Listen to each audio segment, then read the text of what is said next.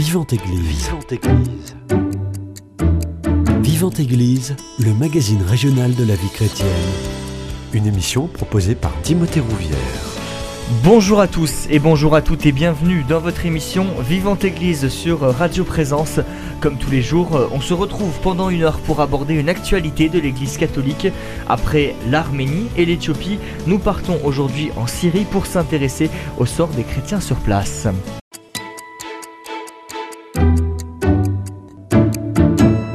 Et pour en parler, j'ai le plaisir de recevoir Pierre Blanchard, délégué de l'œuvre d'Orient 31. Bonjour à vous.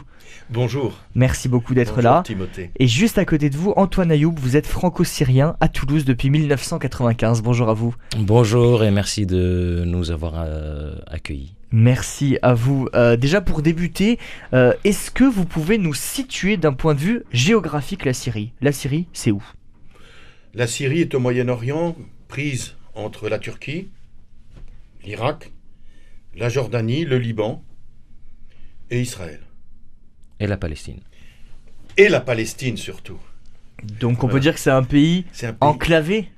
Oui, il est enclavé, mais il a, il a un front de mer. Mhm. Latakia, euh, Tartous. Tartous.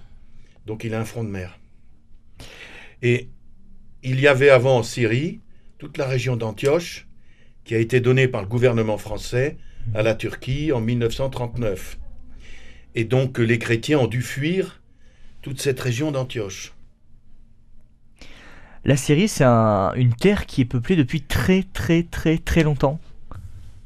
Oui, alors on a, on a des vestiges, des vestiges humains et, et- et de civilisation depuis euh, 10 000 ans avant Jésus-Christ. Et déjà, à cette époque, et c'est l'agronome qui vous parle, il y avait de l'élevage et des cultures irriguées. Vous vous rendez compte? On n'apprend rien en ce moment. Ils avaient déjà tout.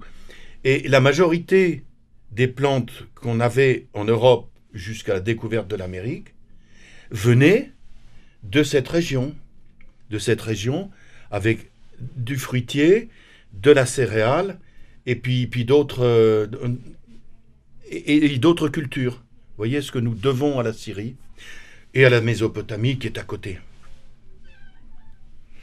Et à cette époque, on a des traces de villes. Donc il y a des villes qui font leur apparition.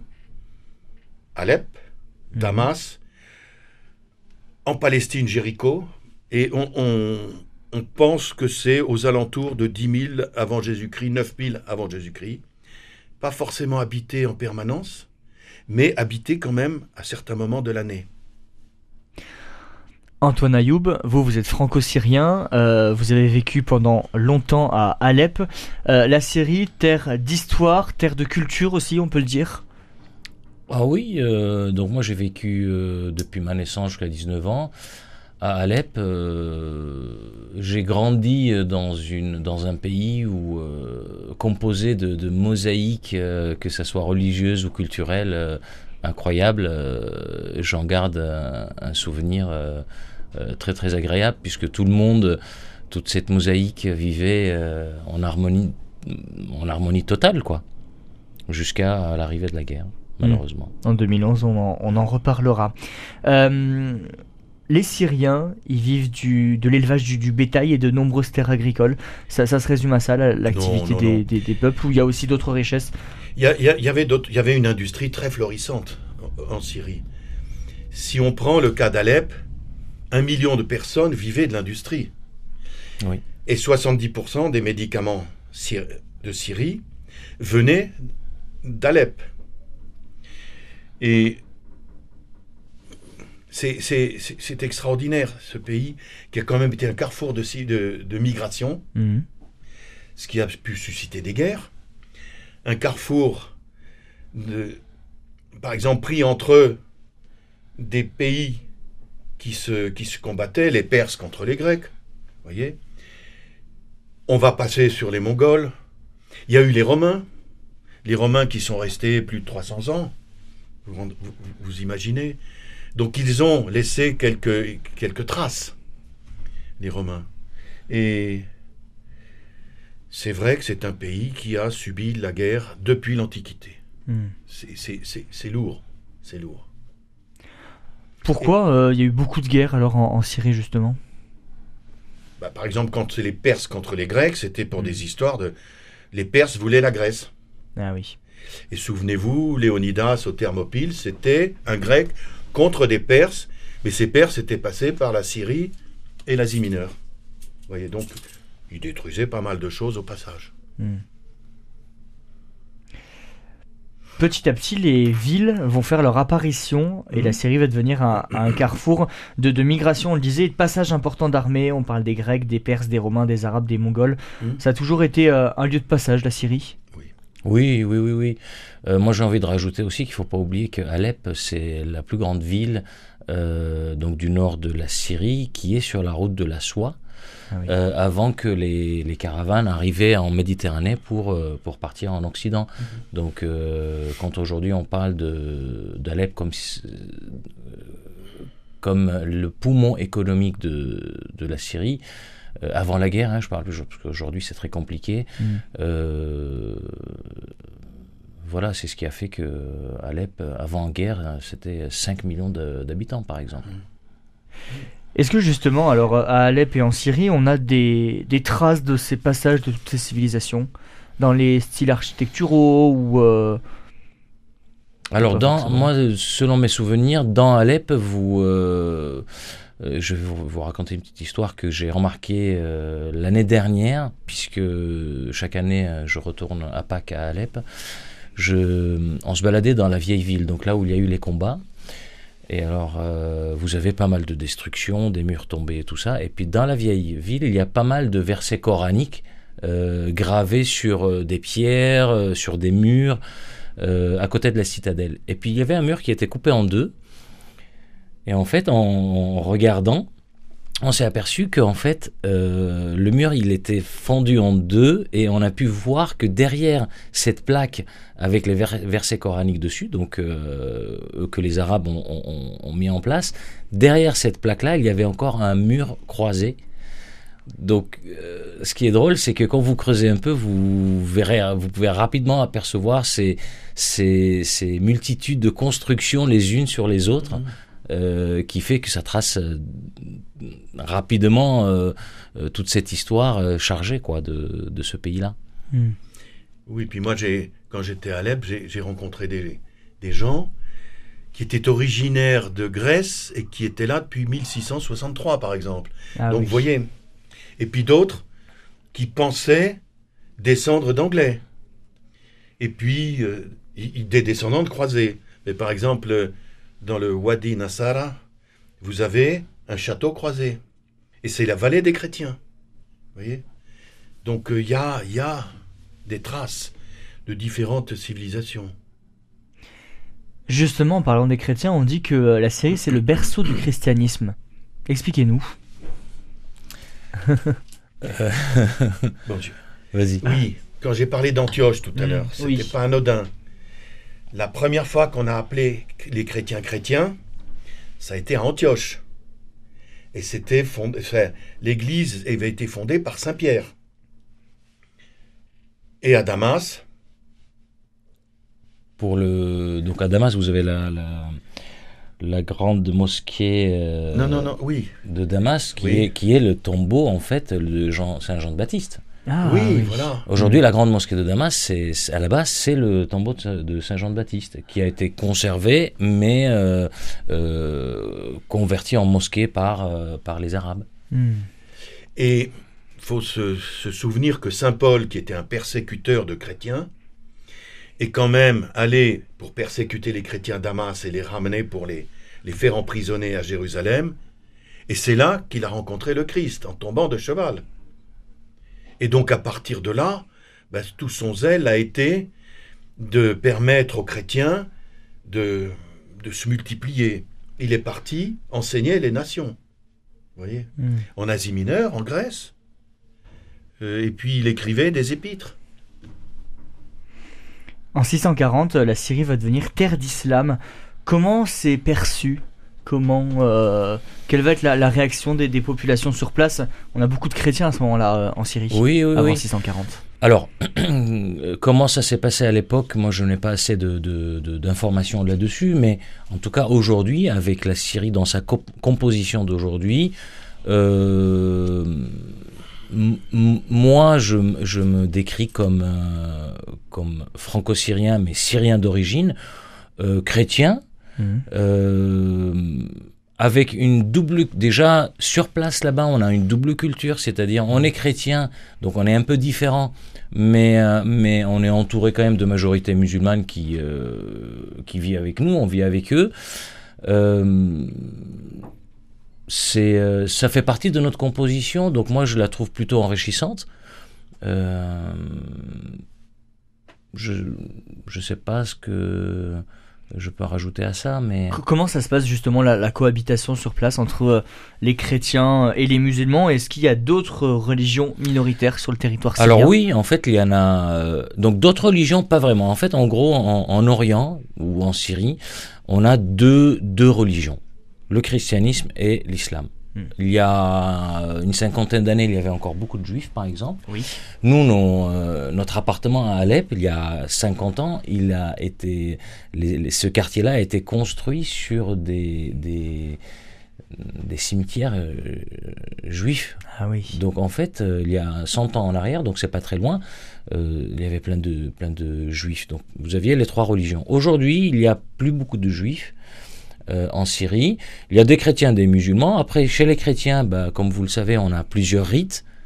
Euh, que ce soit chez les orthodoxes ou que ce soit chez les catholiques. Et les musulmans, vous avez aussi plusieurs rites mm. euh, dans l'islam. Euh, vous avez les deux grandes branches, donc sunnite, ou chiite. Et puis après, vous avez des petits, euh, des petits, des, petits groupes comme les Alaouites, les Druzes, les Kurdes, qui sont à la base pas musulmans, mais euh, aujourd'hui ils sont tous, quasiment tous musulmans. Euh, et toute cette mosaïque, je reviens sur le mot mosaïque parce que j'aime bien l'image euh, en vie de façon euh, complètement naturelle. Vous avez quand même des quartiers. Euh, là, on sait que par exemple, c'est des sunnites, là, on sait que c'est des chiites, là, on sait que c'est des chrétiens, mais il n'y a pas de, de, frontières. C'est comme si à Toulouse, il y a le quartier Saint-Georges, les Carmes, Saint-Étienne. on est tous mélangés en fait. Hmm. Oui, et puis pour vous parler des chrétiens, le fruit de l'histoire a fait qu'il y a eu des églises dès les origines, comme les Syriaques, et puis les Grecs et les Byzantins. Et puis l'histoire a fait qu'il y a eu des gens qui ont été persécutés ailleurs comme en Turquie. Et par exemple, vous avez des Arméniens qui sont arrivés, vous avez des Chaldéens qui sont arrivés, ce qui fait que dans une ville comme Alep, que je vais prendre comme exemple, il y a six églises catholiques, donc rattachées à Rome, et trois églises dites orthodoxes qui sont autocéphales. Donc il y a les Grecs orthodoxes. Euh, je vais peut-être pas vous les citer, mais par exemple, l'évêque chaldéen d'Alep est jésuite. Vous voyez? Mais le, le latin est franciscain. Hmm. Et puis vous avez les Arméniens catholiques, Arméniens orthodoxes. Tout ça, c'est le fruit de, ben, c'est le fruit de, de d'afflux de, réfugiés. Voyez. Donc, byzantin à l'origine, syriaque aussi, maronite, mais ce sont des syriaques. Voyez. Et la cohabitation s'est toujours bien passée dans l'histoire où il y a eu des, tensions entre les chrétiens et les musulmans euh? Alors, Ma génération, je dirais oui, parce mhm. que je suis quand même euh, pas très très vieux, mais euh, mais vous pouvez pas empêcher une forme de persécution, euh, si vous voulez, dans un pays qui est aujourd'hui 90%, je dirais, ou 85% de musulmans. Mhm. Euh, vous pouvez pas empêcher qu'il y ait quand même des, une persécution. C'est pas une persécution, mais ils sont en nombre plus nombreux que nous. Donc nous, euh, les chrétiens, euh, malheureusement, on, part petit à petit euh, à l'étranger à cause des guerres, à cause des persécutions douces, c'est-à-dire il n'y a pas eu une guerre euh, contre nous ouverte, mais, Mm. mais quand vous construisez une église et euh, un an après vous avez trois mosquées autour, pour moi c'est une forme de persécution. Mm. Et ça c'est euh, au quotidien quelque chose qu'on le remarque, mais on, on vit avec quoi. Euh, on n'a pas trop le choix, quoi. C'est comme ça. Euh, quand il y a eu la guerre en Syrie, moi j'aurais souhaité que, que les Occidentaux chrétiens aident les chrétiens à rester sur place et non pas leur faciliter euh, la sortie de- du, du- du- du pays, quoi. Parce que ça, c'est ça, c'est vraiment euh, vider la Syrie de, de ces chrétiens qui sont, euh, qui sont le, le- le peuple, l'ancien peuple de ces terres-là, quoi. Et je voudrais rajouter quelque chose sur ce qu'il a dit Pierre par rapport aux, aux migrations. Pourquoi Alep, à Alep, par exemple, aujourd'hui, il y a beaucoup d'Arméniens? Pourquoi? Parce qu'il ne faut pas oublier, à la- à la- quand il y a eu le génocide euh, chrétien et arménien, parce qu'aujourd'hui on parle de génocide arménien, mais en fait c'est un génocide arménien et chrétien. C'est tous les chrétiens qui étaient persécutés. Mm. Tous les Arméniens et euh, chrétiens qui étaient au sud de la Turquie, ils ont fui la Turquie pour s'installer à Alep. Qu'est-ce qu'il y a comme grande ville au nord d'Alep qui les a accueillis? C'est Alep. C'est pour ça aujourd'hui à Alep vous avez beaucoup d'Arméniens Mm. et de chrétiens d'origine, enfin originaires du sud de la Turquie. Mm. Antoine Ayoub, vous disiez. Ah, peut-être que Pierre Blanchard a quelque chose à rajouter avant. Mais moi, je voulais rajouter, tout à l'heure, vous nous avez demandé de quoi vit la Syrie. Mm. Mais la Syrie a du pétrole. La Eh oui. Syrie a de l'ag- de l'agriculture. Elle était exportatrice en, en- en blé, par exemple. Maintenant, elle souffre. Elle n'arrive pas à manger à sa faim. Parce qu'il y a des, des puissances étrangères qui viennent rafler les récoltes ou les brûler. Ou les brûlés. L'année dernière, il y a eu euh, beaucoup de champs brûlés euh, Oui. par euh, des pays euh, D'outre-Atlantique. Oui, d'outre-Atlantique. Et pour quelle raison? Politique. Je pense que c'est politique. euh, Pour pousser la population à se révolter contre le gouvernement. C'était le but. Ah oui, mais c'est politique. C'est politique, politique. évidemment. C'est politique. Et le pétrole est, le pétrole est pompé et 80% du pétrole s'en va à l'étranger. Messieurs, je vous propose qu'on fasse une première pause musicale. Pierre Blanchard, vous pouvez nous, nous introduire la musique qu'on va, qu'on va entendre dans quelques instants. Alors c'est un chant syriaque. C'est une supplication devant le Christ en croix. On supplie le, le- le Christ cloué de venir, euh, ben, de, de venir aider, aider les hommes. Voilà. Et vous verrez ces, ces poignons. أيها الرب إلهنا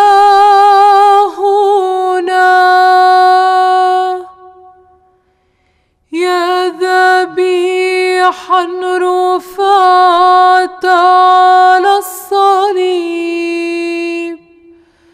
رفعت الخليقة نحو باريها العجيب. ندعوك استجب دعاءنا يا رب. أيها الرب إلهنا سمرت عريانا على خشبة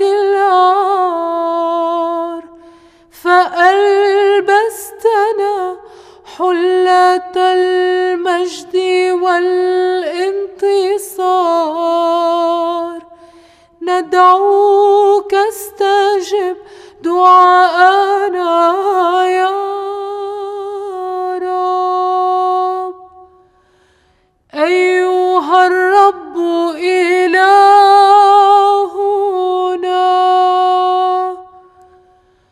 أنت هو مالكنا العظيم القدير. وعود الصليب عرشك وتاجك الشوك وصولجانك المسامير. ندعوك استجب duaına yar.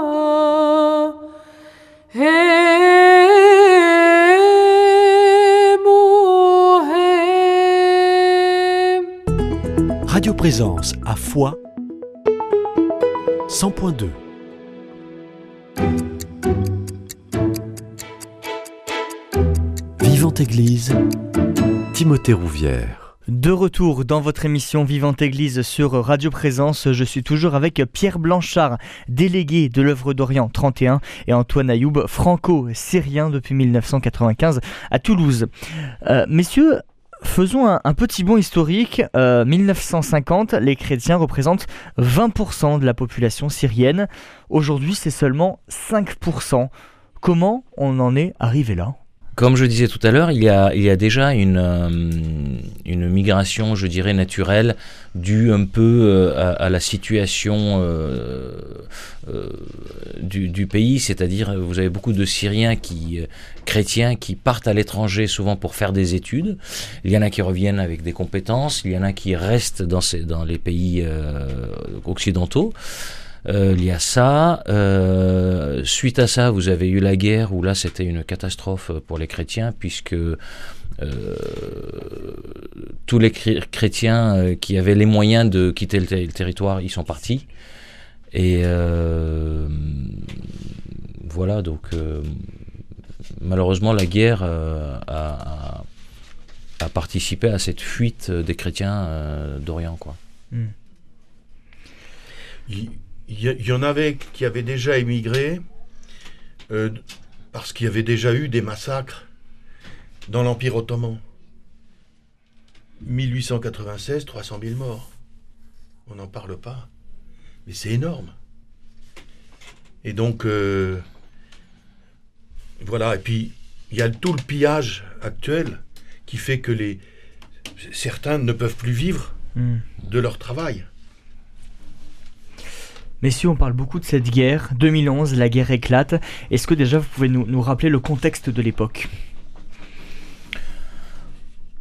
Euh, donc 2011. Alors, euh, je, pour ma part, euh, et beaucoup de, Syriens chrétiens en tout cas pensent que n'ont pas compris en fait la guerre en Syrie. C'est-à-dire, euh, moi je me rappelle, j'étais là, j'entendais parler que il y a, il y a des, une révolution en Syrie. Je, je comprenais pas pourquoi, puisque euh, la Syrie n'a jamais allé aussi bien que cette époque-là. Je pense que personne en, parle de ça, mais moi j'ai connu la Syrie euh, donc avant Hafez al-Assad, donc le père de Bachar al-Assad. Euh, j'ai donc j'ai quitté en 95. Il y avait encore le père Assad. Euh, en 2000, il est décédé, donc son fils a pris le pouvoir. Et euh, je peux vous garantir que depuis, enfin, de, de, de 2000 jusqu'à 2011, la Syrie a connu une une ouverture à l'Occident, donc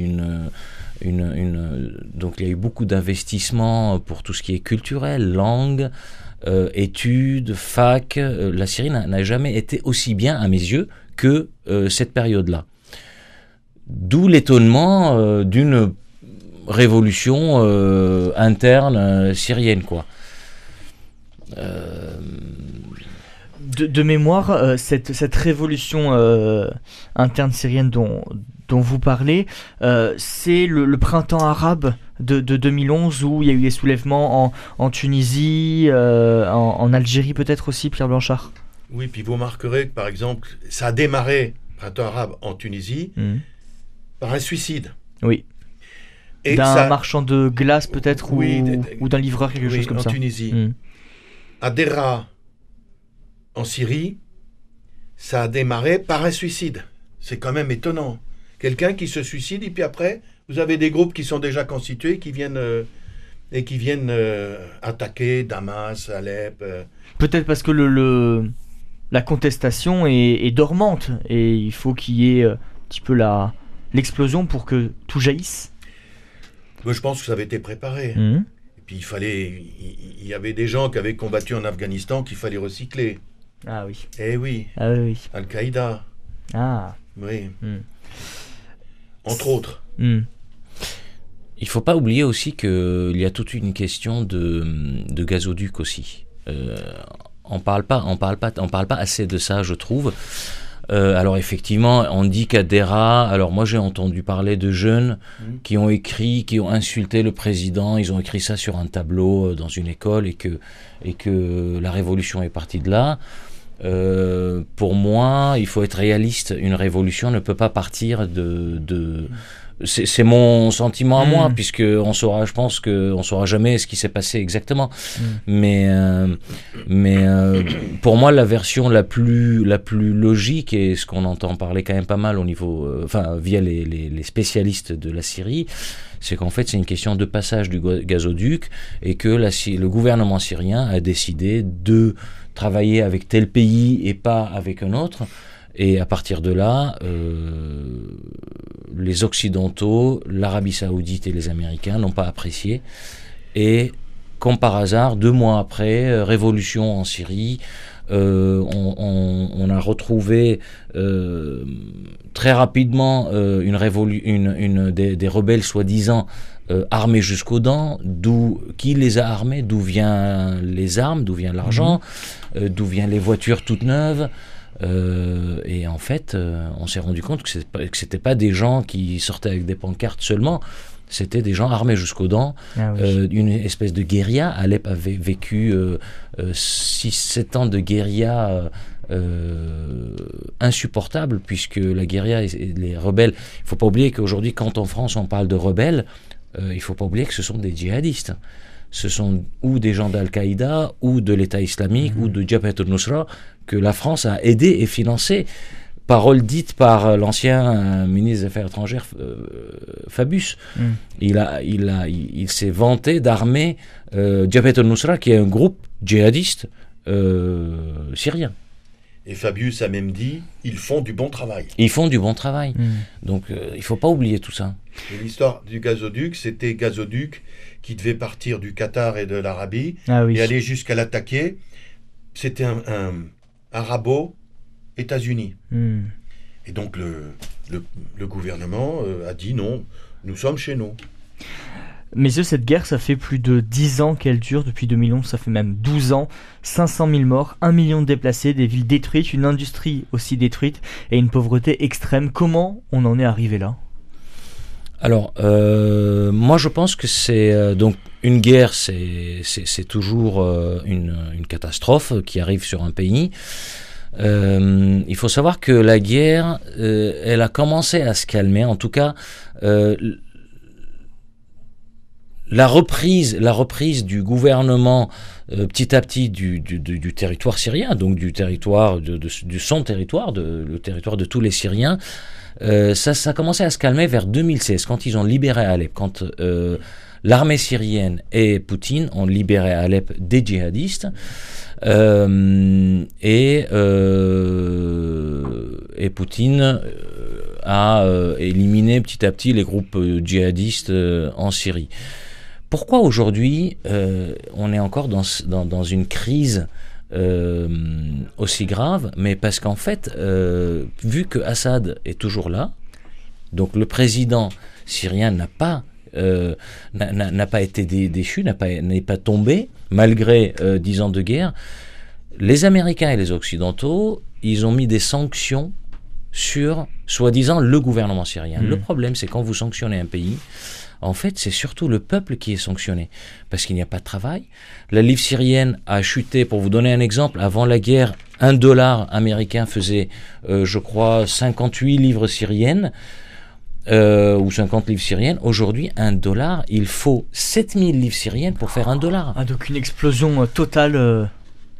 Tout à fait. Le, salaire, le Syrien qui travaille euh, normalement, comment voulez-vous qu'il puisse euh, vivre puisque tous les prix ont flambé mais il n'y a, plus un, salaire moyen, euh, c'est 120 000, je pense, livres syriennes par mois. Aujourd'hui, un sandwich, un shawarma, c'est c'est 7 à 8 000 livres syriennes. Donc en fait, c'est comme si vous payez votre baguette 80 euros en France. C'est ça le pouvoir d'achat aujourd'hui d'un Syrien. Donc ça devient très vite compliqué. Et il faut parler de l'embargo. Il y a un embargo sur les médicaments, mhm. comme il n'y en a plus. Il y en a plus qui sont fabriqués à Alep. Donc les médicaments sont très difficiles à trouver. Ou alors sur le matériel médical. Pour changer une ampoule d'un radioscope, vous ne pouvez pas demander à Philips, parce que si Philips, on sait que Philips a livré à, à l'hôpital Al-Kalima à Alep ou à Saint-Louis, il ne pourra plus vendre de matériel aux États-Unis. Vous voyez où on en est. Euh, et en plus, il y a un embargo sur la nourriture. Vous pouvez plus importer de nourriture alors que la Syrie dépend de l'importation maintenant. Vous voyez Donc euh, il y a tout ça qui vient.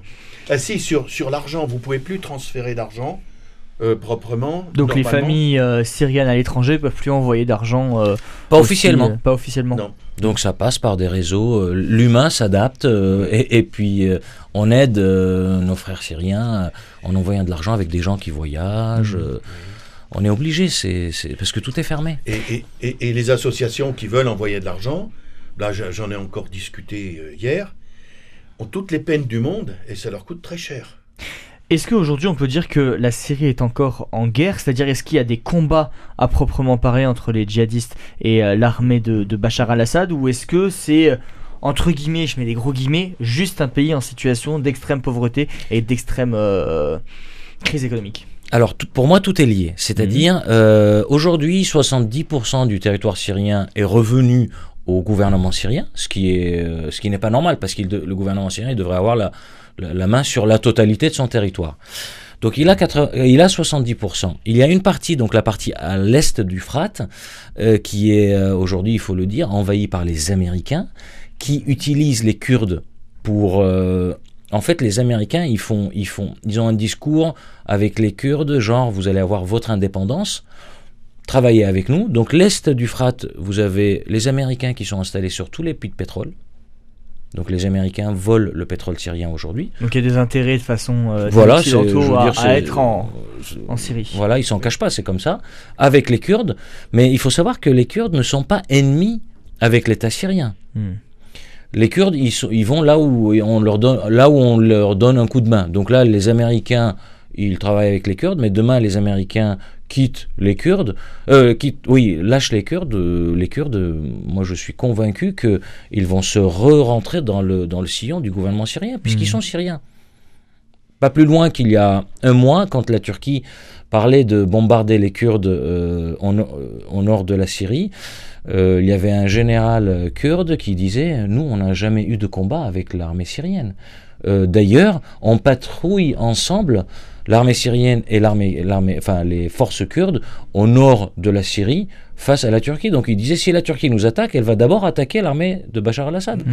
Euh, donc ça c'est l'est de la Syrie. Et vous avez euh, au nord-ouest de la Syrie la région d'Idleb, là où il y a aujourd'hui une concentration de djihadistes. Euh, tous les djihadistes syriens, il faut savoir qu'en 2016, quand Assad et Poutine ont libéré la Syrie, ils proposaient, ils proposaient à tous les, euh, tous les djihadistes ou de, de lâcher les armes Mhm. et on fait la paix.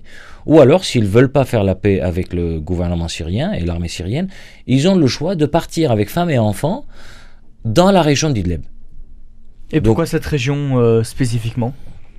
Euh, alors pourquoi Moi je dirais? Parce qu'en fait euh, c'est une région, donc c'est le nord de la Syrie qui est frontalier avec la Turquie. Il faut pas oublier qu'Erdogan a armé, financé, entraîné les djihadistes euh, pour renverser Assad à l'époque. Et quand vous parlez de ces djihadistes, c'est l'État islamique, c'est Al-Qaïda, c'est. En fait on peut donner le nom qu'on veut sur Oui. ces groupes-là. Ce sont des islamistes extrêmes, euh, sunnites, mhm. contre le gouvernement De Bachar al-Assad. de Bachar al-Assad. Ou le gouvernement, je dirais, syrien, parce que Mm. c'est pas le gouvernement de Bachar al-Assad, c'est le gouvernement syrien. Mm. Il y a des ministres, il y a des maires, il y a... C'est comme en France, hein, c'est une, c'était une république, euh, la Syrie, Avec le parti basse. avec le parti basse. basse, qui Oui. avait été fondé par un grec orthodoxe, qui, qui, qui cherchait la démocratie. Le parti basse a, a donné des schémas de démocratie. vous voyez. Euh, et qui fait d'ailleurs aussi, moi je pense que le parti basse euh, fait en sorte que ça, se, que ça se passe bien entre tous les Syriens, puisqu'il n'est il est pas religieux, le parti basse. C'est un parti laïque. Donc à partir de, ça, il force plus ou moins tout le monde de, de, s'entendre, c'est-à-dire il trace des lignes euh, bien carrées pour que tout le monde euh, rentre dans le cadre. Et donc pour finir, tous les djihadistes sont maintenant quasiment tous installés dans la région d'Idleb. Euh, donc, est-ce que la guerre est finie? La guerre est finie. Le problème, c'est que, euh, donc, comme je disais, pour revenir à la question, à, l'est de Frat, c'est les Américains qui supportent les Kurdes et qui volent le, le pétrole syrien. Nord-ouest, donc euh, rég- région d'Idleb, soutenue et protégée par Erdogan, malheureusement. Donc il n'y a pas de guerre, mais il y a quand même ce territoire-là d'Idleb qui est... euh, on n'a- pas d'armée syrienne là-dedans. Eh oui. La Syrie n'a pas la main dessus. Moi je pense... Alors il n'y a pas de guerre euh, clairement dit, mais il y a quand même régulièrement des bombardements. Mhm. Euh, les djihadistes, ils envoient des missiles sur l'armée syrienne, l'armée syrienne riposte. Erdogan, je- on ne sait pas trop ce qu'il fait en ce moment. Euh, mais euh, il n'y a plus de combat, je dirais, partout en Syrie. Aujourd'hui, quand vous allez en Syrie, sur le territoire euh, du gouvernement syrien, vous circulez sans aucune difficulté. Mhm. Tout est ouvert. euh, euh, il y a des taxis. Enfin, nous, on descend à Beyrouth. De Beyrouth, on prend un taxi pour aller à Alep. Euh, il y a 400 km ou. euh, Mm. Enfin, voilà. Par, par contre, alors il n'y a pas de combat, mais ce qu'on peut dire, c'est que la Syrie est, est ravagée. Il n'y a plus d'économie, il n'y a plus d'industrie. Il faut tout reconstruire dans ce il faut, il faut tout reconstruire. euh,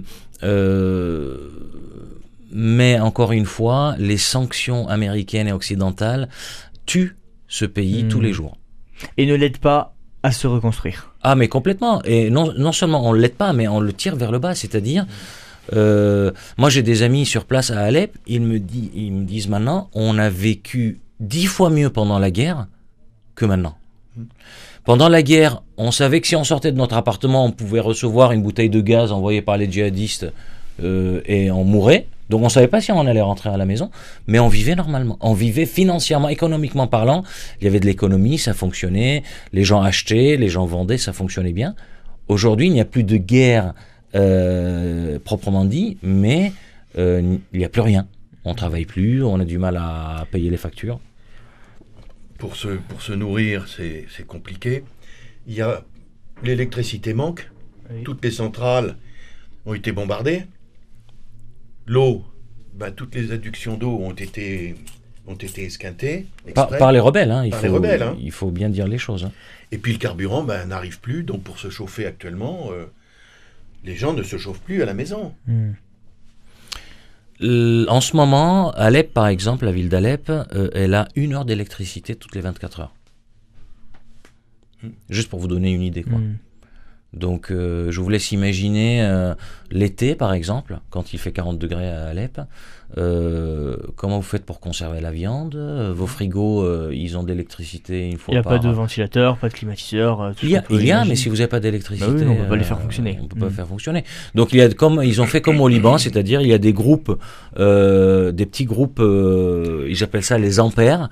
C'est des moteurs de diesel, hein, de tracteurs ou je ne sais quoi. Ouais, c'est des groupes électrogènes. C'est des petits groupes électrogènes où en fait ça pollue à mort parce qu'en fait euh, c'est- dans tous les quartiers il y a ces groupes-là euh, pour vendre Donc c'est un réseau parallèle en fait par rapport au réseau électrique de la ville pour fournir aux appartements allez, euh, 6 heures, 7 heures d'électricité par jour euh, pour allumer une, le frigo par exemple et une ampoule. quoi. Oui. Et c'est, c'est quand même de petites puissances qui Ah oui, sont oui. délivrées. Oui. C'est, c'est 200 watts, c'est 400 watts. Il- euh, Je, je- je- je traduis des ampères en watts, ampères volt en watts, mais c'est, petit. Vous pouvez pas faire tourner une machine à laver. Hmm. Messieurs, je vous propose qu'on fasse une, deuxième pause musicale. Dans la troisième partie de l'émission, on, on parlera euh, de l'action des associations sur place et notamment de, de l'œuvre d'Orient. Euh, Pierre Blanchard, la, la musique qu'on va entendre dans quelques instants, est-ce que vous pouvez nous la présenter? Alors c'est un hymne de Pâques, donc c'est déjà la résurrection. Vous voyez, tout à l'heure c'était la prière devant le Christ en croix, et là c'est la résurrection. Et donc euh, par là, j'espère que ce pays pourra bénéficier de la résurrection du Christ.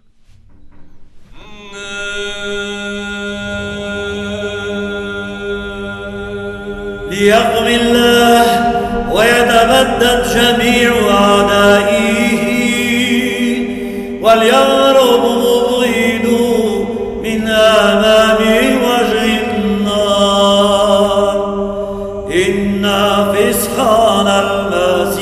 الفادي فسح المؤمنين. قد اتضح لنا اليوم فسحا شريفا فسحا جديدا مقدسا فسحا سريا فسحا كامل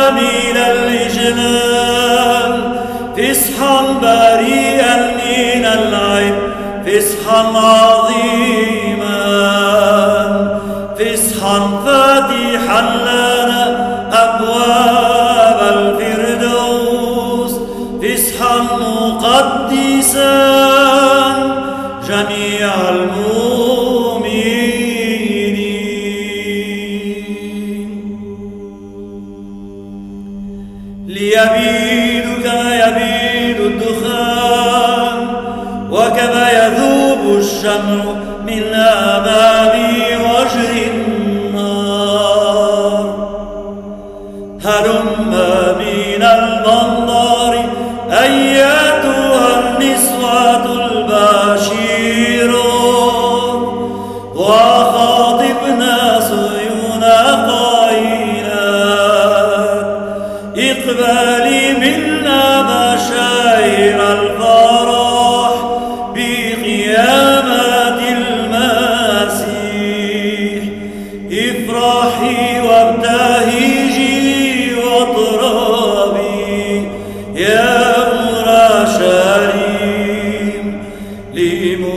لمشاهدتك المسيح المالك بارزا من القبر كعروس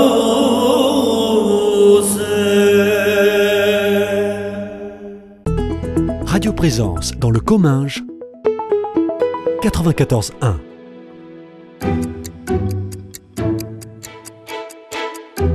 Vivante Église Timothée Rouvière De retour dans votre émission Vivante Église sur Radio Présence, je suis toujours avec Pierre Blanchard, délégué de l'œuvre d'Orient 31 et Antoine Ayoub, franco-syrien à Toulouse depuis 1995.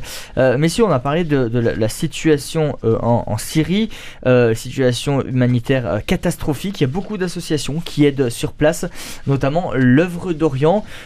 Pierre Blanchard, je me tourne vers vous. Comment l'œuvre d'Orient agit en Syrie? Quelle action mène-t-elle pour venir en, en aide aux populations sur place Alors ça fait 166 ans que, que l'œuvre d'Orient existe et, et œuvre là-bas dans l'aide. Par exemple, je vais vous donner quelques exemples de, de projets qui sont aidés et j'insisterai sur, quelques, sur deux à la fin. Mais par exemple, des, des associations qui, qui, sont, qui portent des, des, des, des microcrédits, par exemple. Microcrédit, mais ça peut être un peu... euh, ben, je te permets d'acheter un, taxi ou d'ouvrir une boutique ou d'ouvrir euh, une boulangerie ou d'ouvrir... Voilà. Et donc, vous avez des, associations comme les Maristes Bleus qui font aussi de la formation de gens, couturières. Donc, ces, ces- ces associations sont aidées. La formation des jeunes. Tout à l'heure, nous en avons parlé. La construction de logements pour les jeunes mariés. Et, et, ça, c'était avant le séisme. Et avant le séisme, il y avait, par exemple, deux, deux projets que je vais mettre en évidence. C'était reconstruction de maisons à Homs. Homs, c'est au sud d'Alep, sur la route de Damas. Pourquoi reconstruction de maisons? Mais parce que c'est des maisons qui avaient été détruites par, euh, par les djihadistes. Et ces maisons, ben, depuis le temps qu'on essaye de les reconstruire, on n'a pas pu reconstruire tout. Et vous avez des gens qui sont encore à la rue. Parce que Homs a été libéré plus tard. Donc, reconstruction de maisons. Alors, ça fait combien euh, ben, C'est pour. euh, Donc, il y en avait pour ce qui a été financé 162 000 euros depuis Mhm. 2018. Donc 78 maisons euh, réhabilitées, 87 familles, 80 300 personnes. Vous voyez, c'est c'est des petites semences. On peut pas tout faire, Mm. mais c'est ce- c'est le grain qui va lever petit à petit pour que les gens reviennent chez eux, s'y sentent mieux que dehors, et puissent reprendre confiance, espérance, et puissent se relancer dans des métiers, autant que faire se peut. L'œuvre d'Orient aussi insiste sur les écoles. Les écoles, ben, vous formez des gens. Mm. Les écoles catholiques en général sont accueillent des, des élèves de toutes les religions. Parce que l'idée des fondateurs de, de l'œuvre d'Orient, c'était créons des écoles, mais déjà au Liban, pour que les gens des villages voisins apprennent à se connaître par les enfants et évitent de s'assassiner les uns et les autres. Vous voyez, c'était l'idée des fondateurs. Et quand vous avez des, des gens qui se, ont été dans les mêmes écoles, ça ne les empêche pas de, de, de se disputer, mais ça permet de relativiser la haine que les uns peuvent avoir par rapport aux autres. Mm. Vous voyez L'ignorance est utilisée par des gens pour la haine. Quand on ne connaît pas et qu'on vous dit c'est c'est un ennemi, eh ben vous allez. Quand on vous dit là, ah non, mais moi j'étais en classe avec. Voyez? Et donc il y, a, il y avait un projet qu'on est dans ce moment, c'est reconstruire l'école des Sœurs du Rosaire, qui avait été détruite À Alep. à Alep. Vous voyez? Et comme disait Sœur Sylvestre, la supérieure de la congrégation, reconstruire les écoles après la guerre est une nécessité pour permettre aux jeunes générations d'envisager leur avenir en Syrie. Parce que ça commence par là, de toute façon. Oui, et c'est très très important ça, très très important. Et donc, euh, et, et- et donc, dans un pays où 90% de la population vit sous le seuil de pauvreté, on n'a pas trop euh, l'occasion d'envoyer les enfants à l'école, s'il n'y a pas d'école surtout. Et donc, euh, là, bon, bah, c'est un budget de 200 000 euros. Pour aider l'œuvre d'Orient, pour soutenir ses actions en Syrie, euh, est-ce que vous avez un, un site internet à transmettre aux auditeurs peut-être? Oui, alors c'est œuvre-orient.fr. Mais j'aimerais aussi dire quelque chose. L'œuvre d'Orient n'est pas seule. Parce que si vous avez des projets où vous avez l'aide à l'Église en détresse qui vient, euh, qui, qui, qui travaille mais la main dans la main, vous avez d'autres associations, vous avez des diocèses qui, essayent d'apporter du financement. Et ça, c'est très important que l'œuvre d'Orient ne soit pas seule. C'est pas l'affaire entièrement de l'œuvre d'Orient, mais l'œuvre d'Orient apporte et, souvent est motrice. Et puis, par exemple, euh, vous avez, vous avez aussi euh, des Syriens qui, quand ils vont là-bas, se débrouillent pour avoir un peu de sous, Hmm. pour l'école de l'école de, de Saint-Georges, pour euh, le, le diocèse de, le, le- le diocèse de- d'Alep, mais des, des différents diocèses. Parce que comme il y a six évêques catholiques, vous voyez, et vous avez des gens extraordinaires dans les évêques, Hmm. qui ont une pêche, qui se battent. Et il faut les aider, de, les aider. Hmm. Antoine Ayoub, pour, pour clôturer cette émission, j'aimerais me tourner vers vous. On peut être dans l'espérance par rapport à la situation en, en Syrie. Et, et est-ce que vous avez un message à faire passer à tous les, les auditeurs qui nous écoutent? Euh, oui, oui, oui, bien sûr, on peut être dans l'espérance. Euh, le, Syrien euh, n'a cessé euh, d'avoir de l'espérance depuis, depuis des siècles, puisqu'il a été persécuté, comme on l'a dit tout à l'heure, depuis, depuis des siècles. Bien sûr, il faut juste, il faut juste pas oublier en fait les Syriens, pas oublier ce qu'ils vivent. Et puis, si j'ai un message à passer, c'est que il faut arrêter avec euh, l'embargo, avec les sanctions euh, Hmm. euh, occidentaux et américains, parce que c'est ça aujourd'hui, malheureusement, qui achève les Syriens. Sans parler de politique, hein, sans parler de religion. Et on terminera là-dessus, messieurs. Merci beaucoup d'avoir participé à, à cette émission. Merci aussi à vous, auditeurs, d'être fidèles à ce rendez-vous quotidien Vivante Église. Si vous souhaitez réécouter cette émission, elle est d'ores et déjà disponible sur notre site internet www.radioprésence.com ou en rediffusion ce soir à 21h. Passez une très belle journée à l'écoute de notre antenne. Merci. Cette émission est disponible sur CD. Commandez-la en téléphonant au 05 62 48 63 00 05 62 48 63 00 ou par mail à contact@radioprésence.com.